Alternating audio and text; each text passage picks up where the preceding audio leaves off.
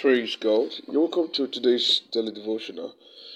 And God bless you for staying connected. It is well with you.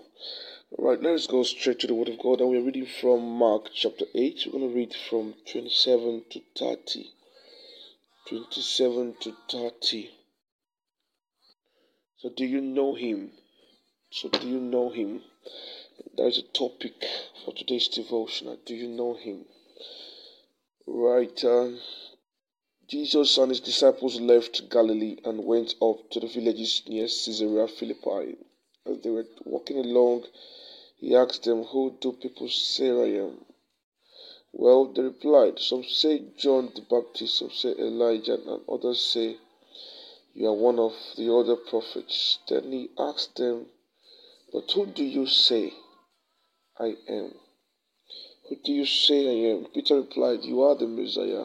But Jesus warned them not to tell anyone about him. Praise God. I haven't walked with Jesus for a while, and Jesus having been around, been very busy healing the sick and uh, making the lame walk again, opening eyes, opening uh, the, the deaf's ear, people can talk, and he fed uh, 5,000 and yet again 4,000 preached the gospel and, and converted many. Wondered what people had really experienced about him. At this point, he was trying to measure his impact. You know, he was trying to figure out how far he has gone and what he has, he has achieved over time with, with the much he has done so far. Right, so he threw open the question What do they say I am? Who, who do they now say I am? Who do they know me for right now? What, what do they know about me so far? What have they experienced? What has their experience taught them? Alright, so what can they say that I am? Alright, so, so he, he needed to know. Uh, perhaps to know whether he, he, he has to do more or, or whether the people are, are just being entertained, right? Or, or, or whether it's, it's just a waste of time and all that, right? Because he knows that the much he has done should be able to make meaning to people and add values to lives. And Jesus and his disciples left Galilee one of those days and went up to the villages near Caesarea Philippi. As they were walking along, he asked them, Who do people say I am? Who do they say I am now? Well, the disciples replied, Some say you are John the Baptist, some say you are Elijah, and others say you are one of the other prophets. So, so why, why would they think Jesus is John the Baptist? Because they've heard so much about this prophet in the, the wilderness who, who knows so much about the prophets, about the scripture, who spoke exceedingly well. And as I say, is Elijah because Elijah had demonstrated some powers, all right, was able to, to call fire down, was able to perform some miracles. So they assumed he is Elijah returned. And others say he's one of the prophets too, because he, the prophets then were known for being great because they heard from God and the things that they said were, were really great too because they were feared. The, the, the, the statements did come come uh, come back with results and all that. So they assumed that this this man doing all these things has to be one of these great people. Then he asked them right now. He asked his followers. He asked his workers in the church. He asked his uh, his PAs. He asked his uh, his uh, choristers. He is his co-pastors in the church. So who? So who do you say I am?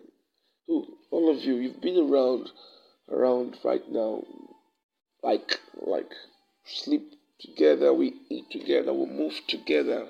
But who? Who do you think I am? Who do you say I am? Who do you say I am? Peter replied, You are the Messiah. You are the Messiah. And Jesus warned them not to tell anyone about this. Not to tell anyone about this. Alright, so he was impressed that his disciple, at least it's enough that one of them knows. has discovered who he is. That one of them now feels, uh, has, has now realized that it has to be the Messiah because the one doing all these things, the one doing all these miracles has has to be the Messiah. All right, the one performing all these wonders. right? Uh, who is doing all these things that that that only a son of God can do has to be the Messiah that that is has been, expected. The one who has experienced the Spirit of God, the one who has had an encounter of a confirmation of the mandate of the mantle on Jesus Christ. Right? Is among them, is among his disciples, the one who has had that encounter. Even in the church, there are one or two people who have experienced the confirmation of the mandate on the man of God in the church. There is always one person who has a conviction within them that this truly is sent by God, is a servant by God, all right, a servant sent by God. He has to be because the things he has done and the, and the way I'm feeling about him proves really that he is the Messiah. It's not about the miracles right now because the people that some of some people that have come like Elijah performed miracles. It's not about the sweet sermons and the sermons down on the mount and all that because John the Baptist was known for that and he wanted that in the wilderness. It's not about the prophecies because the prophets did all that, but I have a conviction within me that he eats them. I have a yielding. I trust him. Right? I have I've come to know him. I've experienced him. I've encountered him. All right. So I feel, I know within me that he is the Messiah. I know within me that he is the Messiah. This is the yielding that Jesus expects from every one of us. What do we know about Himself? How hungry are we to experience an encounter? How hungry are we to really know Him this much? To, to, to, to have this conviction within us that the one that we have received as our Lord and personal Savior is truly our Lord and personal Savior. That's the miracle that He did, that His mercy that has been speaking to our life right, makes us faith in Him stronger and makes us believe truly that He is real. Right, He wants He wants us to have that hunger to to know Him. All right, to to have have that encounter with Him, which is He is always generous to release unto us. That is God's wish for every one of us.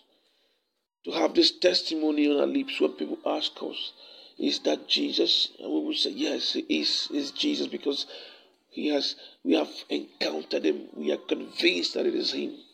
Because it is only him that can do the things that we have experienced so far. Because it is only him that can touch our lives the way, that way. Because it is only him that can that can that can bring us this close to himself. Ah, or it's only him that can that can transform your life like this. All right, He wants you to be able to tell others about what you have experienced, about your encounter, because there is no no, no better message, no sweeter message than the message of an encounter, the message of transformation, the message of an experience, all right, of a, of a convinced heart of a person who has been convicted, who knows within his heart that Jesus is real. And when the person steps out to preach the gospel, it's, it's always very impactful because in, in, in his eyes on his face is is a true message. Right, because he's going to say it the way he has he has felt and experienced it, and this is God's wish for every one of us that we will come to the knowledge of the truth, that we will come to experience and encounter Jesus Christ so that when we tell others about Him, it's going to make sense to them and it's just beyond reading the gospel. Open your Bible and flipping the pages. And may God help you. And may God bless you with an encounter this year. It is well with you in the name of Jesus. By the way, this is the day three of this praying and fasting. All right, it's important to begin this year with praying and fasting. All right, uh, we cannot be um, we, uh, we, we're gonna begin this this this year on a dull note. All right, we need to add fire. We need to add fire, and today we're praying a prayer of sanctification, committing our life to Christ and asking God to clean us so that this year our prayers will make sense, and that this year we will always be in the right place at the right time, where we receive an unction to make exploits in the name of Jesus. It is well with you in Jesus' name. Amen. Hallelujah.